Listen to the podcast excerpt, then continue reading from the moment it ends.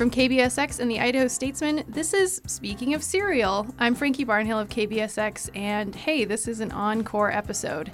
It's been a year and a half since Serial's season wrapped up, um, the one that was focusing on Bowe Bergdahl's story, and a lot has happened. But today we'll start with the big news. A military judge decided against any prison time for Bergdahl Friday morning, but instead ordered him uh, to have dis- dishonor to be dishonorably discharged, to reduce his rank from sergeant to private, and and ordered him to forfeit pay um, $1,000 over 10 months. Joining me to dissect all this is Nate Poppino and John Sowell with the Idaho Statesman. Maybe Nate, could I just ask, like, what is your first reaction and thought to today's news about um, how exactly the Army Colonel uh, Jeffrey Nance decided to sentence him? It seems to me like it's about the best that Bergdahl could have realistically expected. Um, the effort to get the case thrown out because of Trump and his comments um, ha- hasn't had success. Just to just to clarify, you know, the uh, the issues that were brought up in Serial and that we've discussed here before with uh, Trump, the candidate, uh, talking about Bergdahl, um, repeatedly has been brought up as an issue all this year by Bergdahl's defense team um, and continues to be, but uh, remarkably unsuccessfully. And so, and so, barring that, I think you know what he was given here. Prosecutors had sought 14 years, um, and especially considering that appeals are still pending, uh, this this really is about the it seems to me like the best he could have expected. Right. And I mean he pled guilty to desertion and misbehavior before the enemy. And there was a lot of talk leading up to that about whether that sort of open-ended plea how that would play with the judge. And uh, you know, the judge did not speak uh, in any sort of detail as to what exactly he based his decision on. Um, but it certainly seems as though that gambit paid off. John, what do you think about when it comes to the sentence that we we heard today? Um, you know, he's been demoted from sergeant to private. Um, he's the forfeiture of pay, all those things, which is a reminder, of course, that he still is in the army, of course, um, and is working a desk job at, in Texas. Is that right? So, I mean, what are your thoughts about the sentence? What kind of jumped out to you?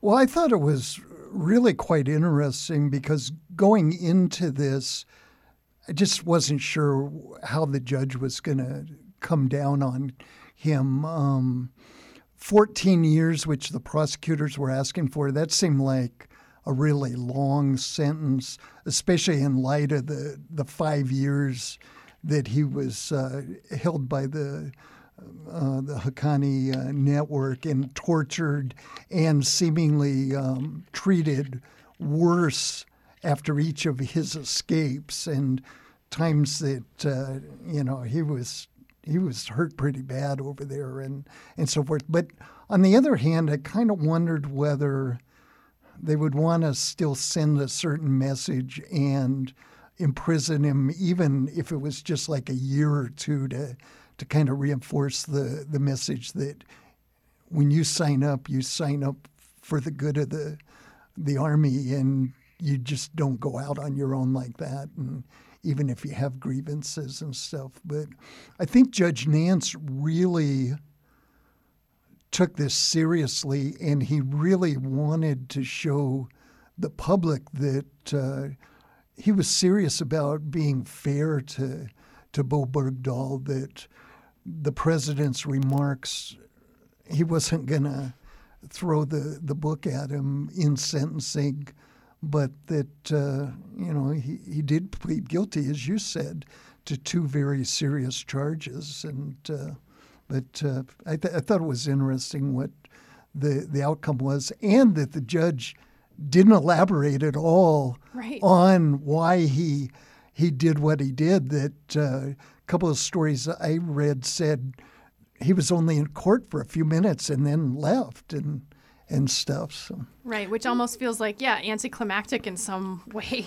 Well, I, I assume there will be a written sure. a written order that will explain it in more detail. Um, you know, the interesting thing about the idea John brought up there of uh, of kind of a middle ground, like not this extreme punishment, but still try and try and set forth. Uh, the interesting thing to me, uh, watching reaction today, is just that still, and maybe it's not surprising after so many years of this being so polarizing, uh, there really hasn't, online at least, been any middle ground today. There's been a lot of people saying, "Oh, thank God, you know that it's not worse." Obviously, he didn't. Obviously, Bergdahl didn't belong there. There's the mental health disorder, you know, diagnosis and everything, and then there's the people who still just want, you know, the book thrown at him Right. up to the death penalty. Yep. Um, and I and I don't feel like I really saw uh, much in between. It's everybody just again not surprising after several years. Everybody is still so firmly divided on this man. Right, right. I've had my, of course, you know, this, the court martial proceedings, the sentencing hearing itself has even gone on longer than we thought necessarily. And, uh, you know, I've had my tweet deck, uh, Twitter pulled up with the hashtag Bergdahl the whole time, and it is just full of people who are obviously very upset today. Um, seems to be overwhelming, at least that hashtag. Um, and of course, we have, uh, you know, on Twitter, we have our, our president who did weigh in. Um, what was the tweet again? Um, I've got it here. You got it? Okay. It says uh, the decision on Sergeant Bergdahl is a complete and total disgrace to our country and to our military. Yeah, and that's interesting because you know it's it's it is a military decision. Uh, mil- military um, colonel who made the who was the army judge in this case, and um, yeah, I mean, what do we think? It's not surprising at all that he would have something to say about this, right? And uh, what was it? Two weeks ago now in the Rose Garden when he was asked, you know, um, around the time of Bergdahl was about to plead guilty, he was asked, you know, what are your what do you think about his case, basically, and and um, President Trump said, um, well, I'm not going to comment now, but you've heard my comments in the past referring to the, you know, things like saying dirty, rotten traitor during the campaign and all of that. So yeah, it, it seems like it's not at all surprising that we would have heard from him in that capacity today. So, so one, it's very obvious um, from comments that Bergdahl's attorneys made today um, that as the appeals proceed and everything, they are not letting go of this of this issue surrounding Trump. They feel they're on to something. They feel they're on to a series of prejudicial comments, uh, regardless of the fact that this has been you know rebuffed or at least mitigated by the by the trial judge so far. Um, I, I will be very interested to see this kind of takes it into almost a new phase, it seems to me. Um, a lot of the logic uh, of the judge throughout this year has been uh, when when these questions are brought up has been well, you know, Trump was a candidate when he was making these sorts of statements. Um, he's now, you know, that was before he was the president, before he was the commander in chief, and also, you know, the judge felt he was sufficiently insulated and didn't feel pressured, and and gave an extensive s- statement, partly for the purposes of the record. Um, now, as you have Trump, the president, reacting in real time to these developments, I don't know if it will give them any more force. You know, there is, as we as we found previously, you know, there is some precedent for this sort of. Th- there was that case involving Obama Right. um, that came up earlier in the podcast, um, and so there is some precedent for this sort of thing to be an issue, but I don't know still where that line will be drawn at the moment Yeah. um, and especially if you know appeals drag out and everything remains noisy. Um, it, it may be that the defense team is finally able to get a foot in the door this way. I, I really can't tell. Yeah, yeah. The whole uh, what's the phrase? Unlawful command influence. Yes. is the the term that the military um, uh, defense team would use to to talk about uh, a president making comments like that, or even a can- candidate who turns into the president. I think it'll also be interesting that um, there's an automatic appeal that goes with this, and it'll end up going to basically a, a military court that's similar to like the civilian Ninth Circuit that deals with uh, cases from Idaho and other western states. So it'll be interesting to see if that court stays with a military type of barrens or whether they look at things more like a civilian uh, appeals court might. And Yeah, I mean, this obviously is not over, to say the least. That there's there's more to this. We're still not done, so maybe there'll be another encore. Speaking of serial episode, um, actually talking about that, can we can we talk about serial a little bit? In that, you know, what did we learn during that season that then came up? What were we hearing in refrains from the defense uh, and or the prosecution that we already knew because Sarah Koenig and everybody else talked about it? Yeah, the the sentencing hearing throughout these past couple weeks just just ticked all the boxes off, all of the things that, that were brought up as issues. Um, what the hell Bergdahl was trying to do in the first place, uh, the mental health question, the previously washing out of the Coast Guard question, uh, the soldiers injured in the search, uh, the idea that there's still no, you know, no firm connection to soldiers who were killed. Um, just all these all these all these things played such a strong role. And the other interesting thing was seeing how the existence of the interviews used in Serial factored into it. You know, Mark Boal, um, off and on for a few months, uh, was uh, you know trying to fend off any any efforts by the court to uh, subpoena his interviews. Um, the fact that all of this had had been so extensively put out there um, very clearly kind of put this whole case on a different ground to begin with. You have the the man at the center of it speaking at length you know, over hours of podcasts right. about what he did and why he did it. um, it it just it just changes the whole context from the start. Yeah. Um, and, which I, th- I think is another reason why uh, why his defense team went after the Trump argument so hard. You know, they they tried several different. There were a number of of pretrial motions to dismiss for various facets. But I think that's partly why that pol- that politics one got such uh, focus. Right, right. Is because of the context they had to operate in. Yeah. Um, but yeah, you could if if you if you listened to Serial and if you had read the earlier stuff, you know the stories in Newsweek and everything and Rolling Stone. Um, you were very well prepared. You probably weren't surprised by any of the stuff that was brought up this week. Right, absolutely. Yeah, and um, you know, General Dahl, who was the lead investigative investigator uh, after Bergdahl came back and he did all those interviews that was a part of the serial piece, um, you know, he he basically s- said enough to say like he shouldn't be in prison anymore. So in many ways, you know, today's sentencing absolutely is not. I mean, you could have just gone back to what Dahl said, uh, what like two or three years ago now, and, and seen this coming. It, it kind of vindicates Dahl in a way too, and there there was a lot of question at the time, Right. um, as folks may remember about um, Dahl's uh, advice there uh, being immediately overruled. Right. Um, and so we are kind of back to that spot again, which is a very interesting observation. yeah. Well, it's interesting how after Dahl gave his assessment of the case and basically said he's been punished enough, and then they moved the proceedings from Texas back to Fort Bragg, where it seemed like there was a much more hard line sort of look towards Bergdahl and what he'd done. And so it almost seemed, in my mind, a, a political move to try to throw the hammer at, at Bergdahl and have a better chance for a really hard sentence for him when, when it shook out.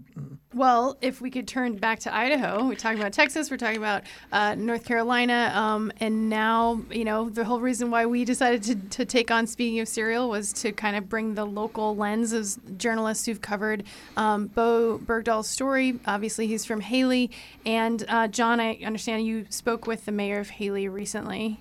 Yes, I did, uh, Fritz Haemmerle. And, um, you know, I kind of, at one point, I, I, said, you know, you're probably getting tired of these calls. And uh, he said, I don't really think that these kinds of calls are appropriate in a sense that all this attention's been paid to Bowe Bergdahl, but there's been so many other people from Hailey and the surrounding areas that have uh, fought for the military, been injured, died, and those folks kind of don't get their due, maybe the way they should. But here's a guy that that walked away from his troops, and you know, at every turn, uh, people are asking questions uh, about reaction to to something that's happened with him. So right, and thinking about it being 2017, almost the end of it, and this saga has been going on for the people of Hailey and the Wood River Valley for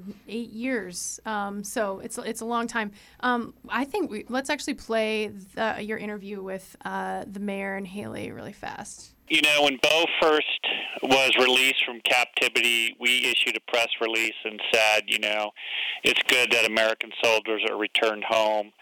And with respect to any legal consequences, we said, you know, whatever due process he needs to face in here in the United States needs to happen. Uh-huh. That's all we ever said.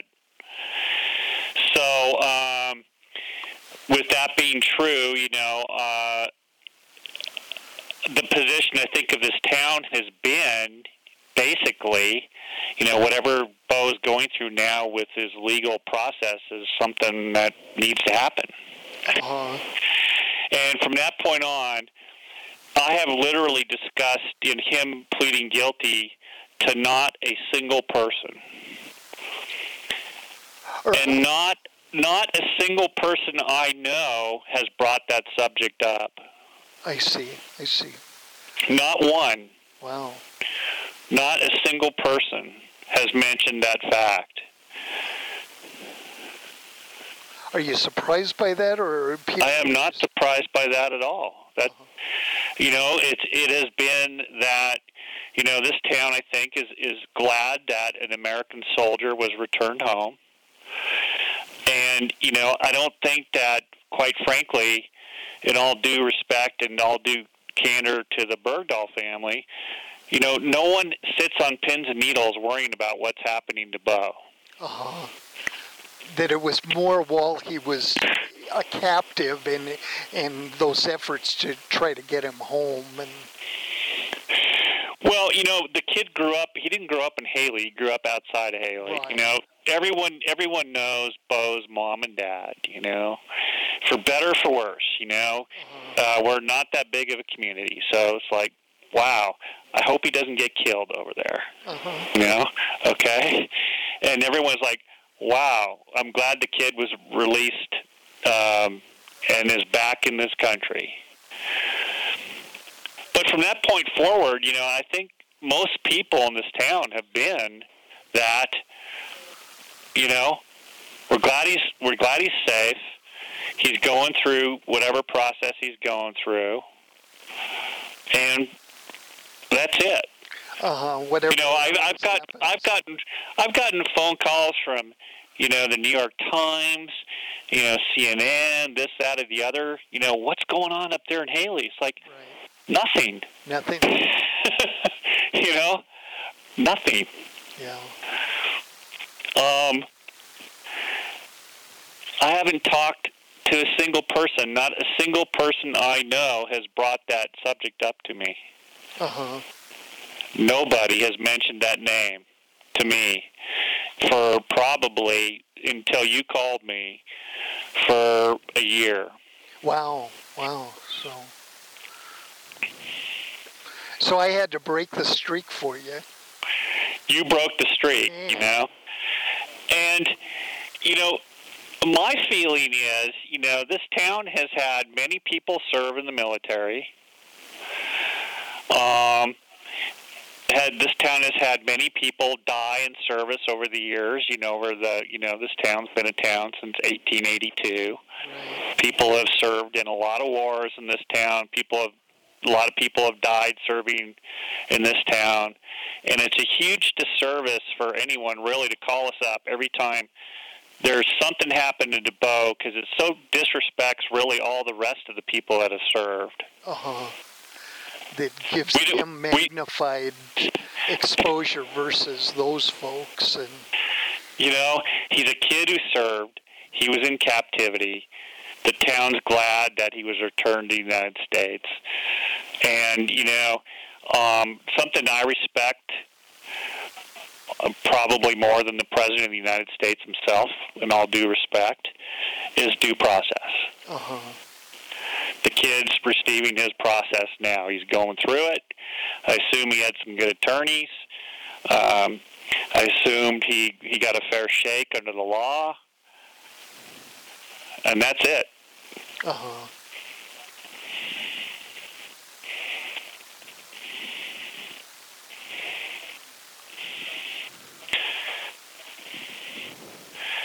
You know, we had received uh, when he was returned from captivity. Our our our town hall was inundated with hate phone calls. You know, that you know, how could you do this, that? It's like we're happy the kid's home.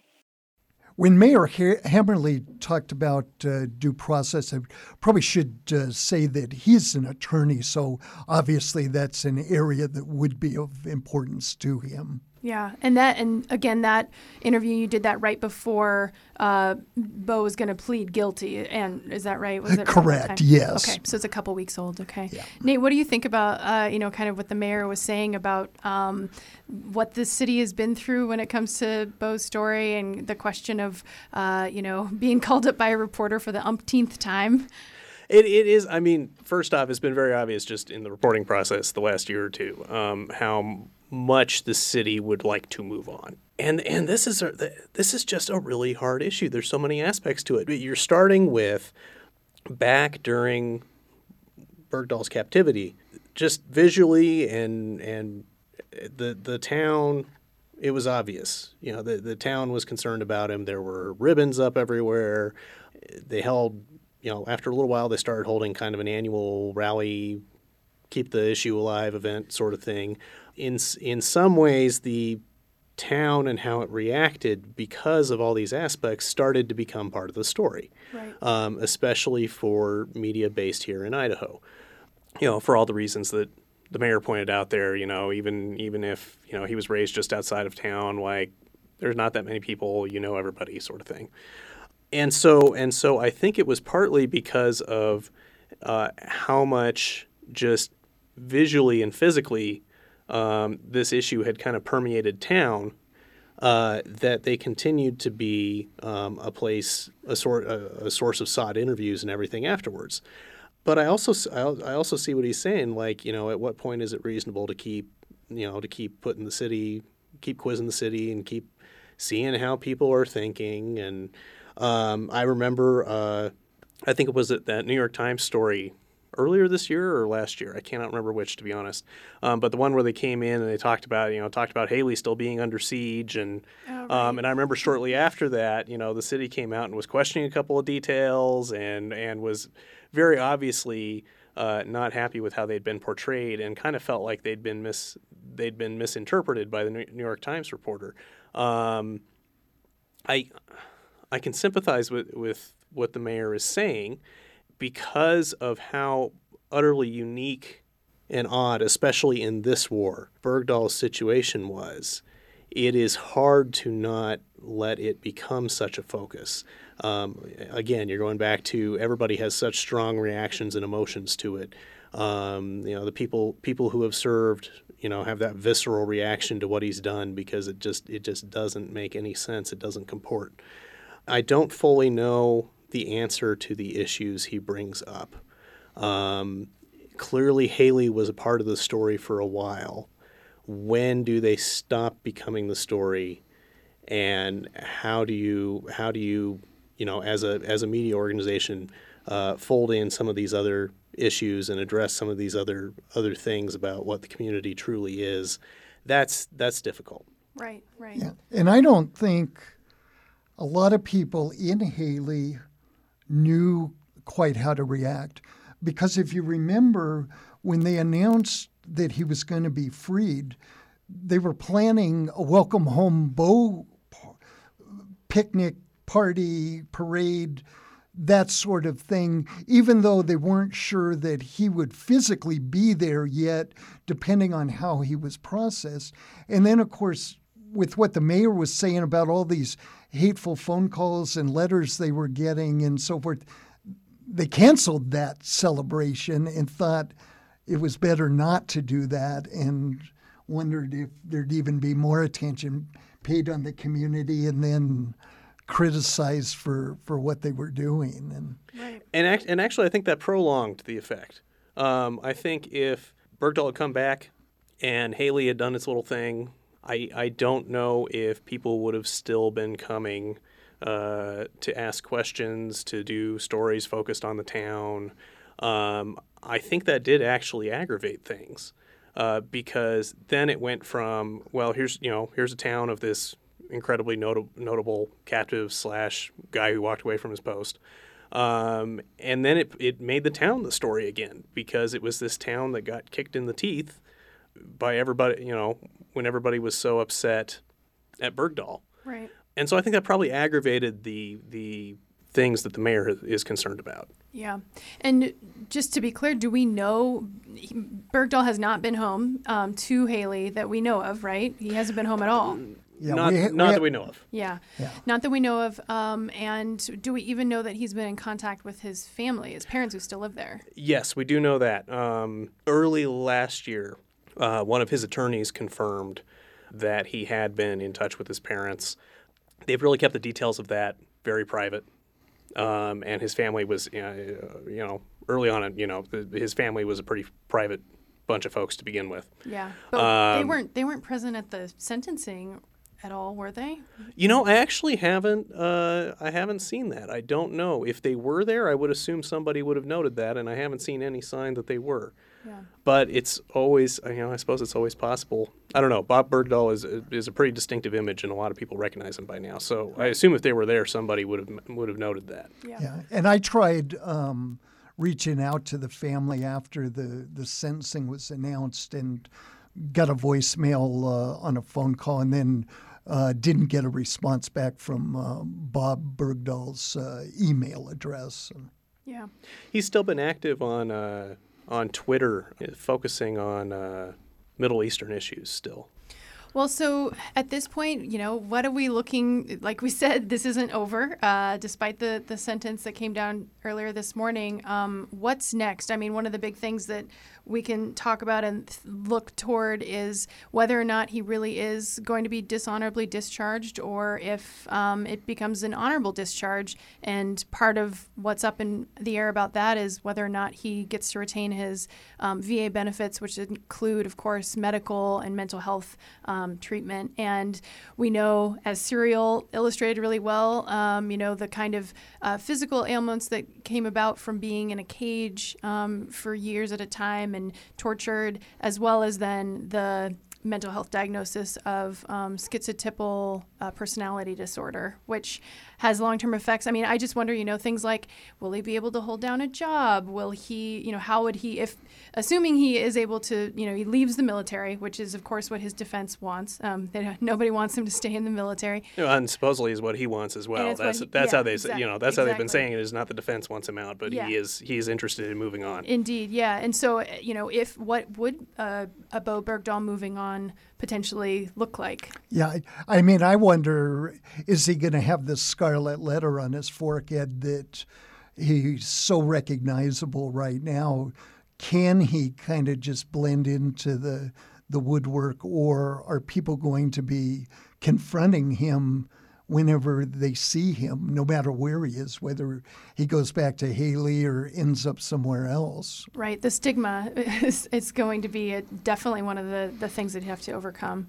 Well, it, it looks like they've been developing a, a next stage plan. Um, there, you know, the, the news today uh, includes references to uh, some sort of job at an animal sanctuary uh, that they're working on for him. Um, so apparently, those folks are interested in having him in there. Um, and there was also a reference to uh, a group who wants to uh, use him to talk about dealing with captivity and uh, long-term situations, which of course he's certainly now a, li- a life experience expert on. Yeah. So some of that maybe may not be as much of an issue if he has these things prepared.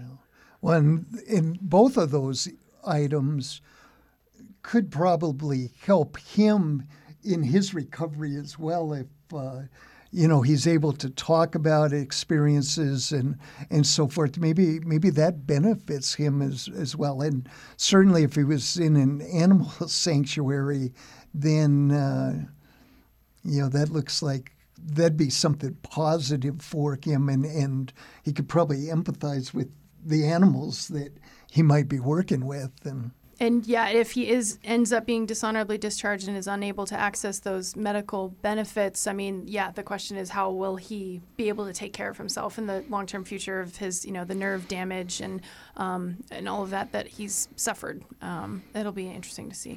Yeah, because certainly uh, today too. Um, Eugene Fidell, his civilian lawyer, reiterated the point that you know these are really services he needs to be able to to deal with his physical and, and psychological issues. I think just in the broader the broader public reaction sphere, um, if somehow even this dishonorable, you know, already avoiding prison, uh, if somehow this dishonorable discharge is reversed in the appeals, I think that'll be a breaking point for a lot of people in the public. Um, and so the and so what may be interesting to watch as well is not just um, how Bergdahl moves on from all of the aspects of this, the the torture he endured, the intense publicity, but what this case ends up speaking for longer term you know, this this is a very unique set of circumstances. It's not like most desertion cases are going to end up. This may not necessarily be a precedent for, but what this does end up speaking for longer term about how to handle this sort of scenario. Mm-hmm. Um, I think that's the other thing to watch, and I think that's another thing that you see people concerned about is. Um, how much how much leeway do you give some of these factors, um, and then what happens the next time? Yeah, I think that's a, a really good point about the breaking point sort of idea if the dishonorable discharge is reversed. You know, the judge heard from one of the, the soldiers that was injured that, you know, initially he said in his mind, you know, he wanted Bergdahl executed, life sentence, uh, hard labor, and stuff. And then by the time he got in to testify, he told the judge, I just want to see him dishonorably discharged so that that stays on his record and stuff. So, you know, even somebody that was badly injured through the search for him has kind of changed his mind over time and, and so forth. But I would imagine somebody like that would be really hurt if, if it became an honorable discharge. Indeed. Um, well, any other final thoughts, you guys, as we're digesting this again? Again, I just I think just slight surprise on my part that uh, that uh, kind of like John said that um, he didn't end up with just some slight prison or something. Um, the fact that this got bumped up to the full court, court martial and then has essentially ended up back where, you know, the original uh, military investigator suggested it go. That's just a fascinating set of circumstances. I think it says a lot about about how complicated this process is and, and the interplay between pursuing military justice and addressing public and political interests. Right. Yeah. And if you remember uh, when Dahl was looking at it, the misbehavior before the enemy wasn't even on the table. Oh, that's true. And then that was brought in later, and that could have carried a possible life sentence. So well, it was great to talk with you guys. Uh, once again, uh, you know, shout out to all of our other Speaking of Serial contributors in the past. Um, it's been uh, good to, you know, digest this news and hey, maybe there'll be another episode. We'll see. Thanks, guys. Thank you. Thank you.